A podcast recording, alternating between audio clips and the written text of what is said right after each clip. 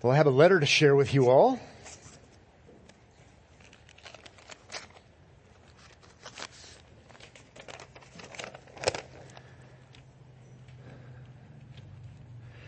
Dear Omaha Bible Church, I have some concerns about your ministry and your pastor.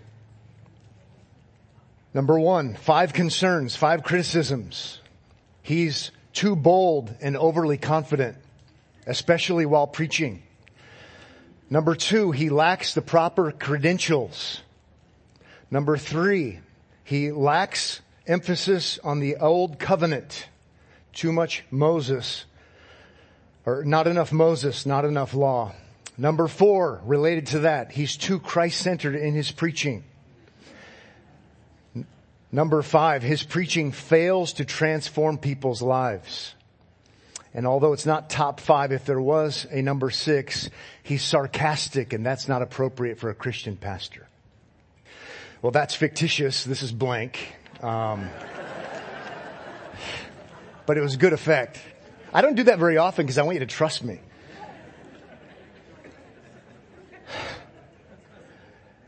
But it's actually not fictitious because while we've never received a letter like that, which would say as much about me as it would about you because we're in this together, uh, each of those criticisms has been heard, has been leveled, has been offered, if you will. I have some concerns. Typically you can see it coming. And so it's not fictitious in that sense, it's also not fictitious because those are the very concerns addressed in 2 Corinthians chapter 3. And that's where we're going to be this morning. So if you have a Bible, you can find 2 Corinthians 3 and the apostle Paul is having his gospel ministry assaulted. They're critiquing the apostle Paul, trying to undermine the legitimacy of his gospel ministry because of those five things, as well as other things, including the sarcasm. And so what we're going to do today is we're going to look at 2 Corinthians 3 and consider what it looks like when true, authentic gospel ministry is attacked. So that's kind of the negative, negative way to look at it. When gospel ministry is attacked would be a good title for 2 Corinthians 3. Or, or if you want to be positive, and we all want to be positive, it could just be true gospel ministry, uh, defending itself, if you will. So we're going to look at this chapter today. Uh, there is a quiz. I do have a one question quiz at the end, so you want to be ready for that. And I'm not making that up. Uh, also, you're wondering why we're not in Acts 15. This passage actually relates. It'll be a good complement to Acts 15. And on Sunday mornings, we've been studying the gospel, or excuse me, the gospel according to Acts.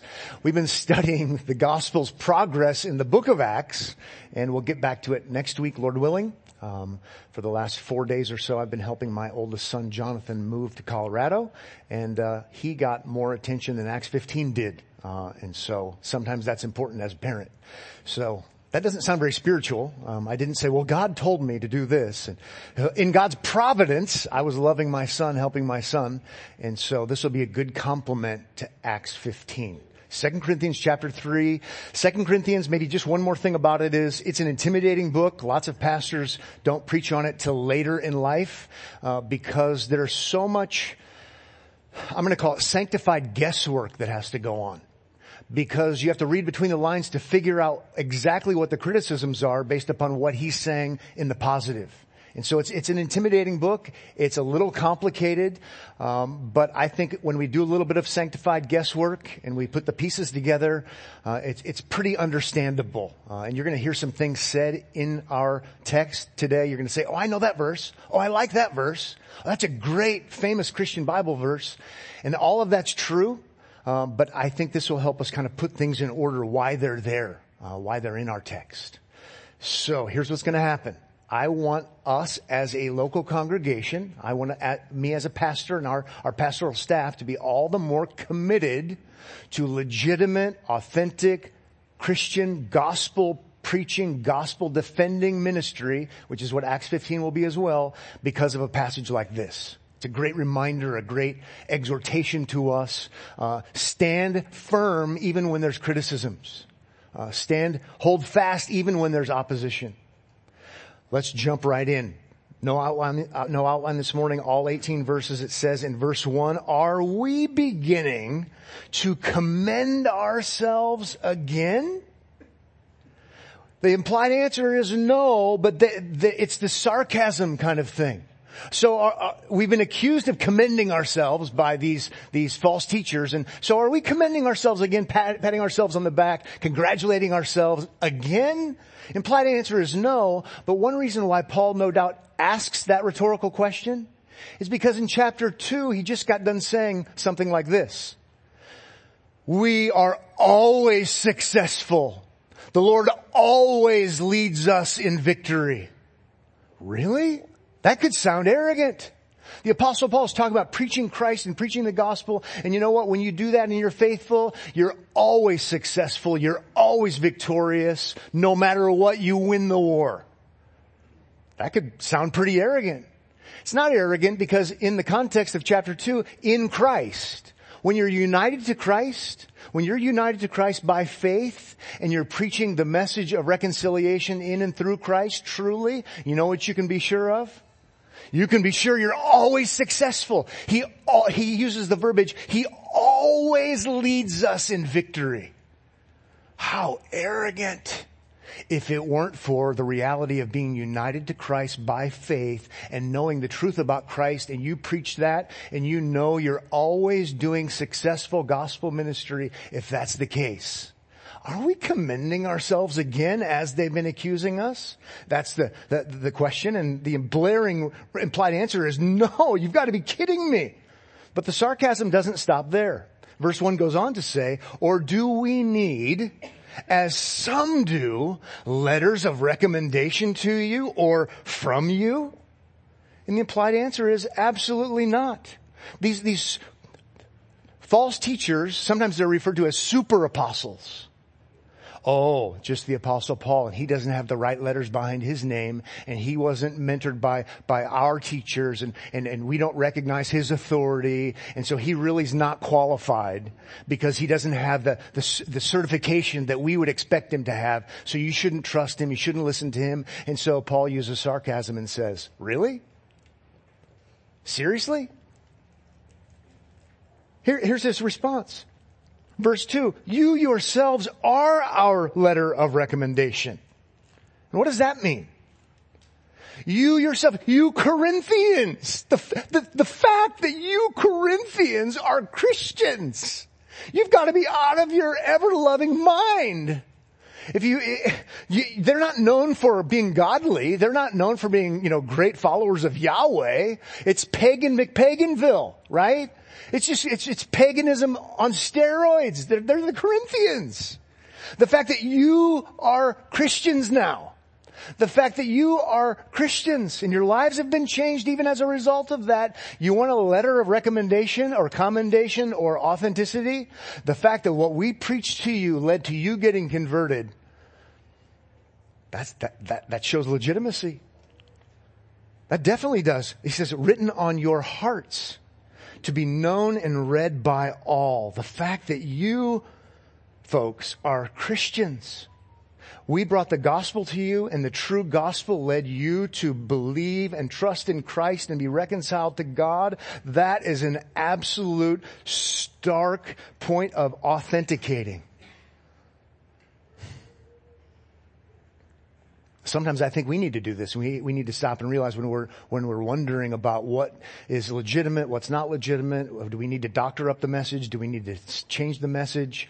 And you, what we should do is stop and say, how did I become a Christian?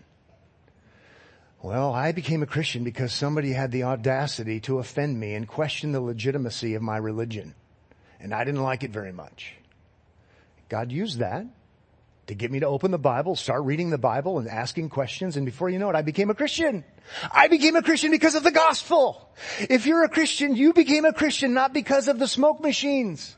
You became a Christian not because of the manipulative music or whatever it is. You, if you are a Christian, you became a Christian because you heard the truth about what God requires and the great provision of grace in Christ and God supernaturally worked in your heart and you came to believe it.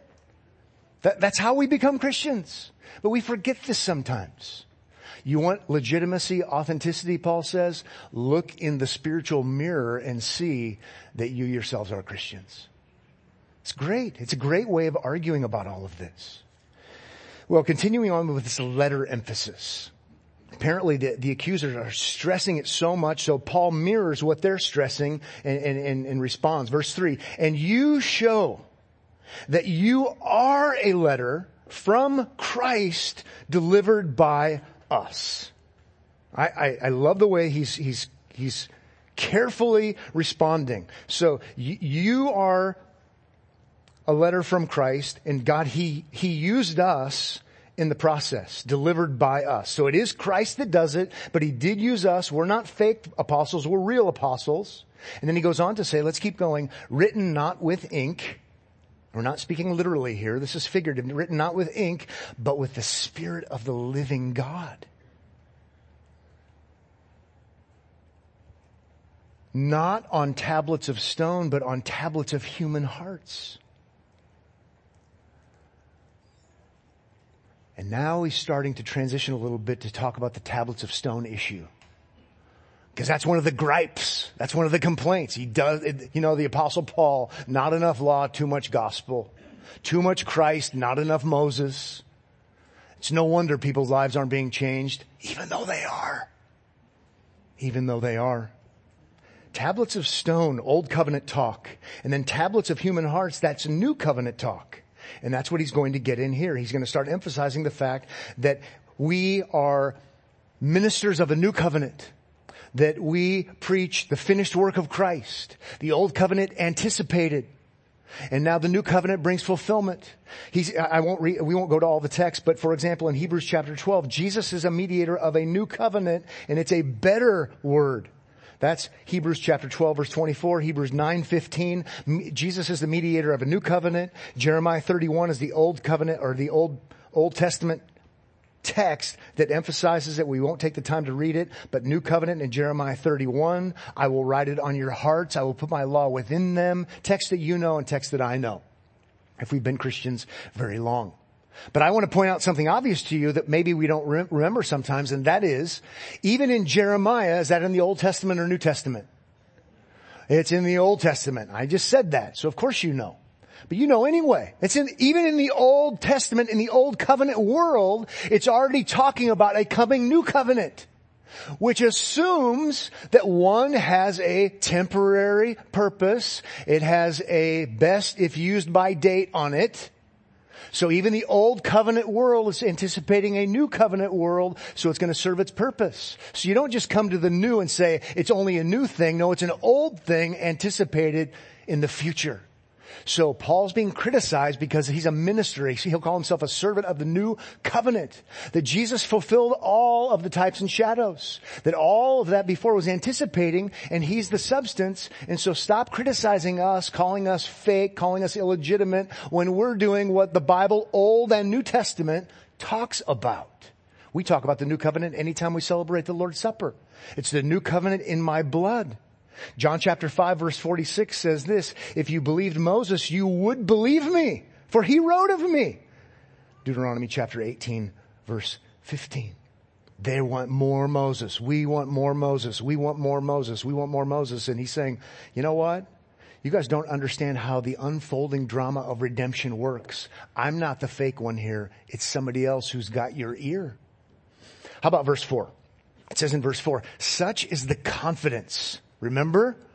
I suggested to you, sanctified reading between the lines, they think he's too confident. They think he's too bold.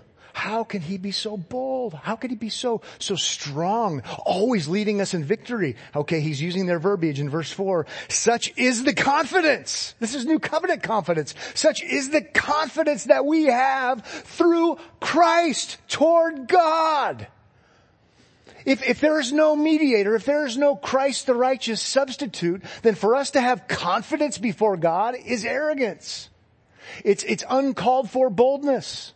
If there is no substitute, if there is no forgiveness of sins, if there is no new covenant, for somebody to say to you, you know what, you can have assurance. For someone to say to you, you know what, you can know that God accepts you. How could they know that? Have you, have you seen my life? I'm not perfect regardless of what kind of show I put on. That would be arrogant and, and, and overly bold. But if it says, as it does, toward God we have a confidence through whom? It's through Christ. Through Christ, oh, that's how we can have confidence. It's not self-wrought, self-generated because of me kind of confidence. I know that God is going to accept me one day. No, I know that He is because the tomb is empty. I know that He is because He said it is finished.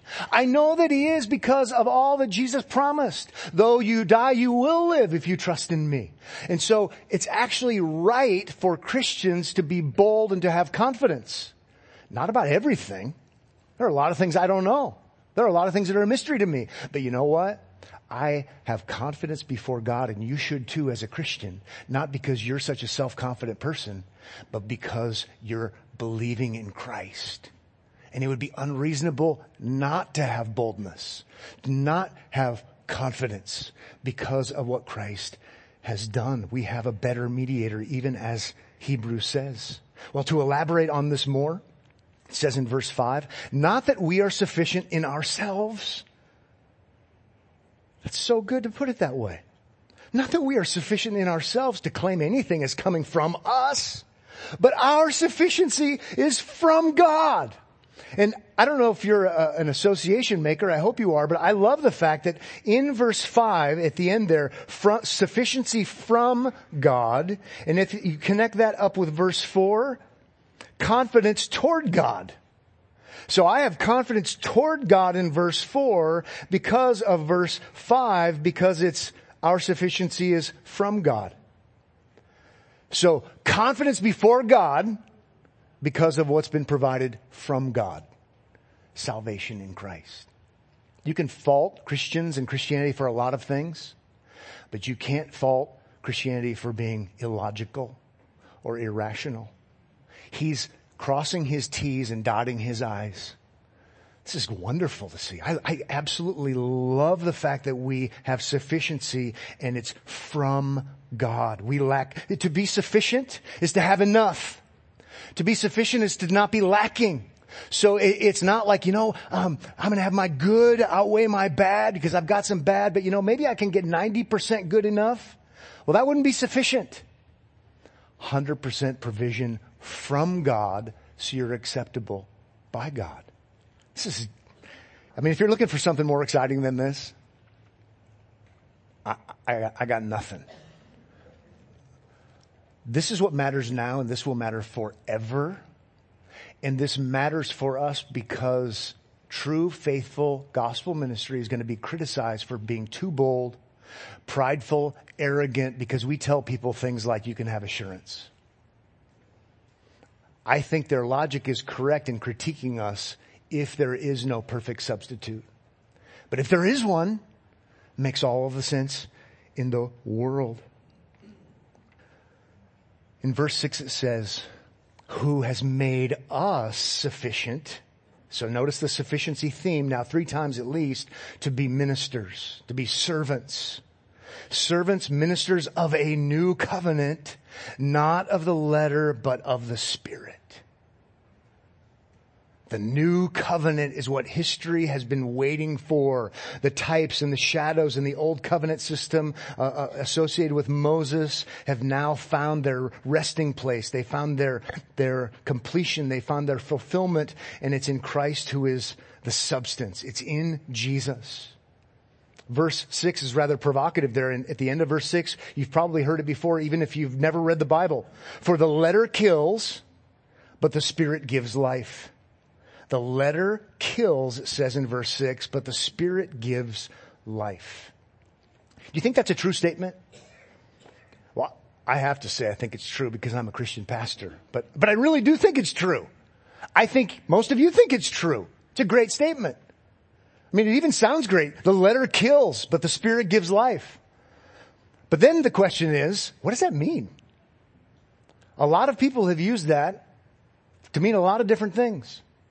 The letter kills, but the spirit gives life. Some weird things have been said. Around the time of the Council of Trent, Rome said that the letter is the Bible and the spirit is the church. Therefore the Bible is not enough. And that's when I put the Scooby-Doo face on and go,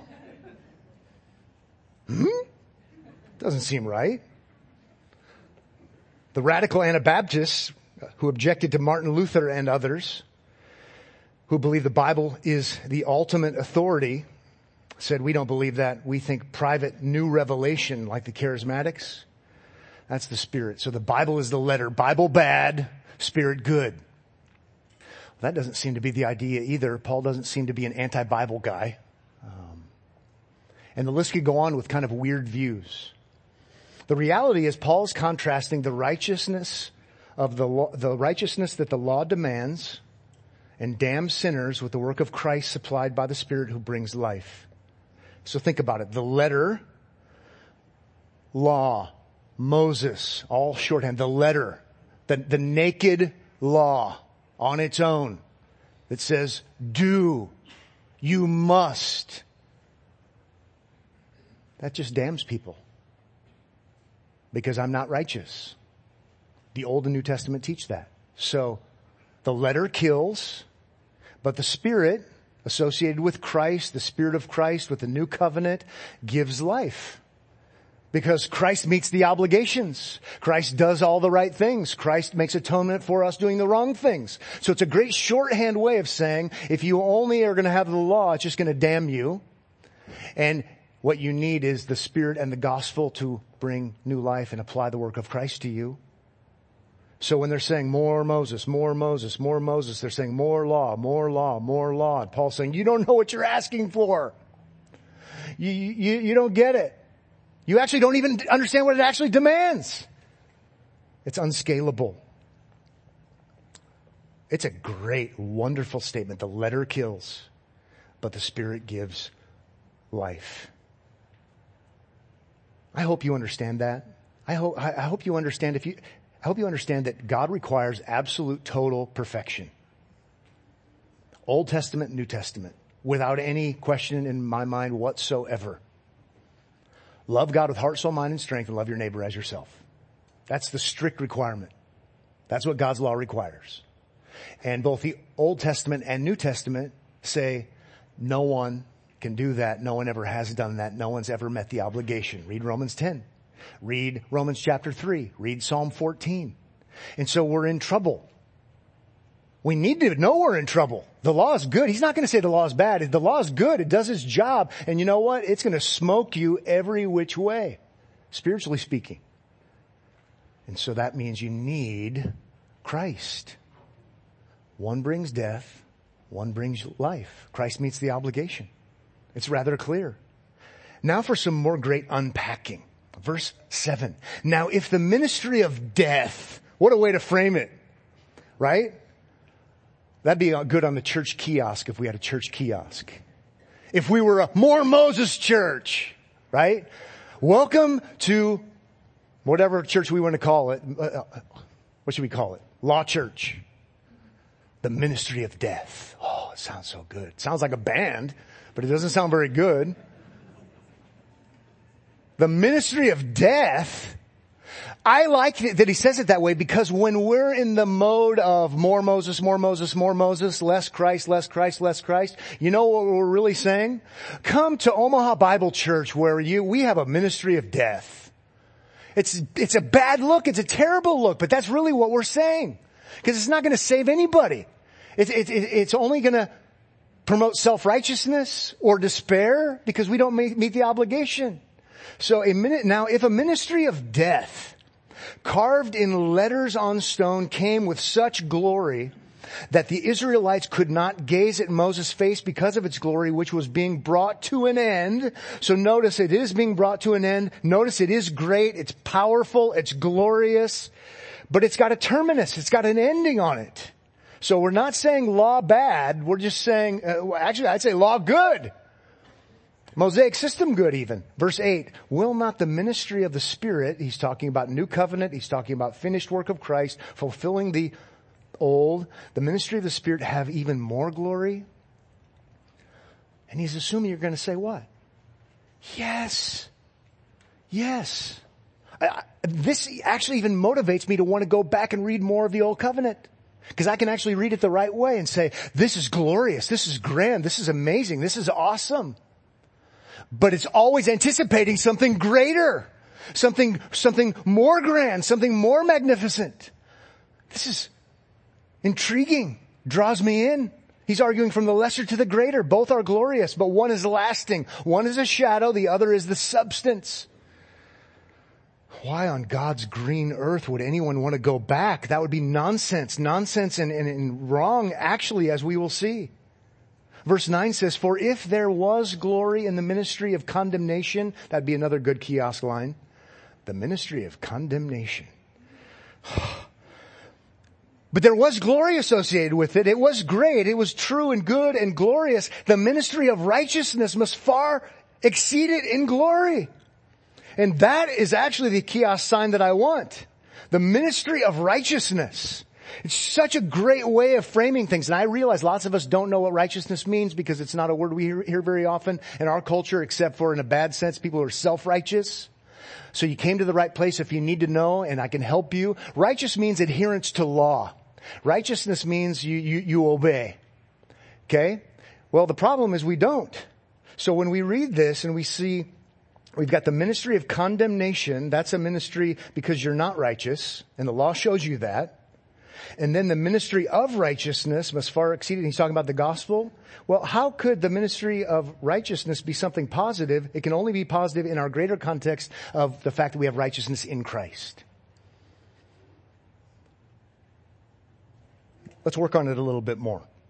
He, it's as if he's saying, there's righteousness against you, law, on its own, and you're alone, or righteousness for you in Christ. Which one do you think is better? Hello, duh, right? Righteousness against you? Righteousness for you? Provided through faith in Christ? Yes! That's it! That's it! Both are law words. One leads to condemnation, Romans chapter 5. The other leads to justification, Romans chapter 5. I love the designation, ministry of righteousness. It's ministry of righteousness not inside of us, ministry of righteousness outside of us because it's Christ's righteousness, Christ's obedience credited to us by faith, which is why we have boldness. God sees me as if I were perfect. And I'm not. A ministry of righteousness. That should be our motto as a local church, even if we're not going to use that verbiage because people wouldn't understand what we meant. But you and I know our ministry as a gospel ministry should be a ministry of righteousness. We're all about helping people understand that they don't mean, meet the obligation that Christ and Christ alone met the obligation through his life, his suffering, death, resurrection, ascension. Let me tell you how you can have assurance. Let me tell you how you can be bold in your standing before God and your proclamation. It's because we have a ministry of righteousness. I love it. Absolutely love it. Hope you do as well. 2 Corinthians 5:19 would be a great text to look at at your leisure or leisure, whichever one you prefer. 519 to 21 talks about this very thing. In 21 it says, For our sake he made him, the Father made the Son, he made him to be sin, who knew no sin, so that in him, in Christ, we might become the righteousness of God. To go elsewhere would be spiritually insane and wrongheaded. Verse 10 says, Indeed, in this case, what once had glory has come to have no glory at all. Okay, don't check out, don't miss this. Because now he's talking in terms of the, the chronology of God's plan, of God's unfolding drama. I think it's the, the storyline of the Bible, the unfolding drama of redemption. And for a time, the Mosaic system was true, good, righteous, all of those things, super important, glorious, but it was always designed to lead somewhere who would be ultimately Christ the righteous. And so now that we have it for a time and it's now moving off the scene, old covenant, gone, done, Mosaic system, new covenant, fulfillment, he's arguing it would always be wrong to go back, which is actually important for Acts 15 it's, it's the whole argument of the book of Hebrews. You can't unsee what you've seen when you see Christ. And to see Christ will call you to not go back to the Mosaic system. It was always designed to be a type and a shadow. Indeed, verse 10 says, indeed, in this case, what was, what once had glory has come to have no glory at all. Pretty strong words. Because of the glory that surpasses it. Really strong words. For if what was being brought to an end, I told you there's a born on dating kind of thing, best if used by. For if what was being brought to an end came with glory, and it did, much more will what is permanent have glory. We fault us all day long for preaching Christ all of the time, but that's how it's supposed to be. It only makes sense. It's the only way that it makes sense. Forever and a day. It doesn't make any sense, and I'll, I'll never tire of saying this, once you have the substance to go back to the shadows. Doesn't make sense. I've used this before, I'll use it again. I don't know where it is in my house, but I know I still have it. I don't keep a lot of things, but I have this letter from my wife, Molly. I said before I got up to preach, I'm going to talk about you in the sermon today. She said, don't you dare. I said, I've said it before. It's okay. So I had this letter from Molly and we were dating at the time and it was going to be the first time I met her parents. And I was going to drive to Grand Island from Lincoln or Omaha. I don't know. And so pre-internet, pre-email, all that. And Molly has perfect penmanship. I don't, I can't say that anymore, can I? Pen personship. okay. I digress. So, like, like perfect. And so she writes me this handwritten multi-page letter. And then it's also, it also has a map because no Google Maps, no Apple Maps. So it also has a map on how to get to her parents' house. They live on a lake, so she draws the lake. She's got birds. I mean, it's awesome. So, um, so here's what I did. I followed the map. I drove there, nervous as a cat. Got there, pulled in at the bottom of the driveway, and I sat there and had to, you know, get muster up the courage to to walk up the long driveway, meet mom and dad, all that kind of stuff. You can sense it. But before I went up there, I folded up the letter and put it away. And went inside to see Molly the one I was in love with. Can you imagine how ridiculous it would be if I just stayed in my car for the next two days looking at the letter? Oh, she has such perfect pen personship.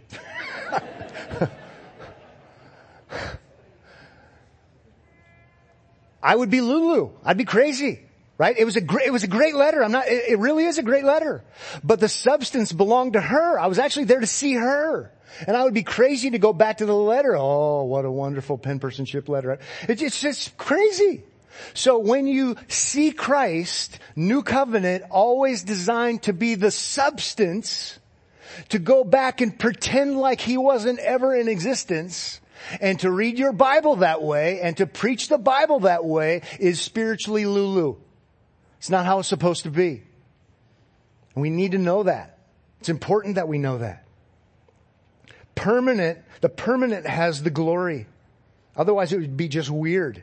Not just weird, it would be wrong. Verse 12 says, since we have such a hope, and I wrote in my margin there, uh, that, that hope has already been defined for us. That's righteousness graciously given. You know my confidence is? My hope? The fact that there's been righteousness for me in Christ. So, since we have such a hope, righteousness for us, not against us, we are very bold. We are very bold. We are with God. And we have His message because of Christ. We might be accused of being arrogant, but it's actually not about us. 13 says, not like Moses, who would put a veil over his face so that the Israelites might not gaze at the outcome of what was being brought to an end. There's an end. Work is done. One sacrifice, atonement made, better, substance. 14 says, but their minds and so now he's going to point the finger at these fake, supposed super apostles that don't like all this Christ-centeredness. He says, but their minds were hardened. That, that's, that's like unbeliever talk. For to this day, when they read the old covenant, not like you, but when they read the old covenant, that same veil remains unlifted because only through Christ is it taken away. So don't you dare read even the Mosaic ignoring the new. Because now you have the veil off and you're like, oh, I see. This is amazing.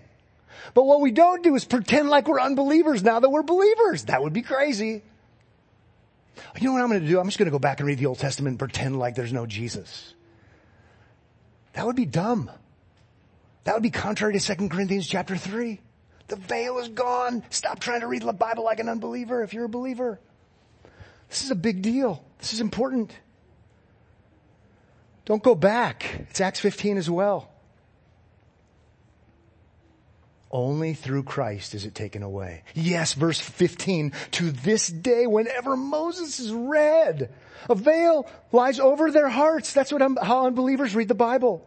But when one turns to the Lord, which is true of every Christian, the veil is removed. Yes. The substance becomes an interpretive key and now it all makes so much sense. The veil is removed through the gospel, and now the whole Bible can be seen for what it's designed to be, and that's Christian scripture. 17 says, Now the Lord is the Spirit, and where the Spirit of the Lord is, there is freedom. That's a great verse out of context on the plaque on your desk. But it's even better when we keep it in context and then we make a plaque and put it on your desk. He's talking, he's talking about this great reality of understanding the gospel. He's talking about this great reality. Now you have freedom. Now you have freedom from the veil. How about that? Let's start there. Freedom from the veil. Doesn't look as good on a plaque, I know, but this is, it's the interpretive idea. I'm free to read it the way it was supposed to be read. To get the whole drama and unfolding drama of redemption. I'm free. I still have lots of questions, but oh boy, it makes a whole lot more sense than it ever did before. There's also freedom, freedom from condemnation. Where the Spirit of the Lord is, that's where the gospel is. There's freedom. I'm freedom. I'm free from condemnation. I'm free from law against me, righteousness against me. Now I have righteousness for me. I'm free. I can be bold. I can have confidence. Jeremiah 31, written on our hearts. Maybe think of it in these terms as, as, as, well. Now I have a new relationship to the law of God. And there's freedom in that. It can't damn me because I'm in Christ. And it's true. I have a new relationship with God's law. I'm free. There's another thing we're set free from. So when we read that verse, I'm going to read it this way. There is freedom. Freedom from the veil, freedom from condemnation, and there's freedom from false teachers who tell me otherwise. Your bark is loud, but I'm not afraid of your bite because I'm free. Regardless of how many letters you might have behind your name, I'm free, I'm free from your strange way of trying to read the Bible. Let's wrap it up. Then I did say we had a quiz. Hope you're ready. Verse 18, and we all, I like that, all, all, believers, everyone who has faith in Christ. If you're believing in Christ, you're part of the all. And we all, oh, contrary to the supposed super apostles who had a special experience or a special education and you have to come to us. No, and we all with unveiled face, beholding the glory of the Lord, that has to happen through the gospel because otherwise we're cowering in fear with many veils. Beholding the glory of the Lord, all of us, how about this, are being transformed. Oh, Paul, your preaching is just about Christ, not, not enough Moses, and it doesn't lead to people's lives being changed. He says, you want to bet? We all are being transformed. We are all being transformed into the same image from one degree of glory to another, for this comes from the Lord who is the Spirit. Regardless of how things might look, we all, if we're Christians, are being transformed, not divorced from the gospel, actually, maybe to over literalize for effect, by staring at the gospel. Better yet, looking to Christ. Looking to Him, the author and perfecter of the faith. I want to grow spiritually, Pastor. How do I do it? Look to Christ. Yeah, but look to Christ. Yeah, that seems too easy, but look to Christ. Oh, I know what you maybe are asking for. Um, how about I'll write you the prescription? Uh, it's called the Book of Romans, which is all about the gospel. It's about the height. It's about the breadth. It's about the depth. Romans begins with and ends with talking about the gospel for unbelievers and the gospel for believers because actually that's the way to have your life transformed. Not divorced from the gospel, but in and through the gospel of the Lord Jesus Christ. I don't like the criticisms, but we need a good dose of remembering what real gospel new covenant ministry looks like. So when the criticisms come, it can help us to say, I've heard that before. I've seen that before. I don't want to be an arrogant person, but I'm pretty sure I'm going to be mistaken for being an arrogant person because it's happened to better people than me. True or false? All scripture is inspired by God and profitable for teaching, for reproof, for training in righteousness. True. That's the New American Standard Translation, last time I checked, of 2 Timothy 3.16. All scripture is God breathed and profitable. That's true. It's absolutely true. I'll go to the wall for that being true. True or false? All scripture is equally applicable to the Christian. Some of you are doing this. it's all applicable. Absolutely. We can go to other texts. Even that text would assume it's all applicable. Is it all equally applicable? So what time is the animal sacrifice thing going to happen today? Don't be late. Even our very text would have you to know that it's not all equally applicable. It's all useful. It's all important. But there is an unfolding drama of redemption in redemptive history, and we're supposed to see it the way it unfolds so that we can make sanctified sense of it and not be confused about law and gospel and not be confused about Mosaic and New Covenant and those kinds of things. It's all good. It's all for our profit. Absolutely. But think of all the things that the Bible commands that you yourself know were for a certain, let's call it economy, time. And it's fulfilled in Christ. And if you don't see it that way, you're going to be confused about your confident standing in Christ. Father, thank you so much for this morning. Thank you for men and women and boys and girls around the globe who are trusting in Christ and who are proclaiming Christ. We need encouragement. Please encourage us. Lord, may those who don't trust in Christ look to Him so that they can have confidence and boldness, not in them, themselves or their own sufficiency, but the sufficiency that you provide. Please strengthen us, help us, strengthen other churches, other ministries, help them to be faithful, new covenant, proclaiming, bold ministries. In Jesus' name we pray. Amen. May the Lord bless you as you go. Have a wonderful day.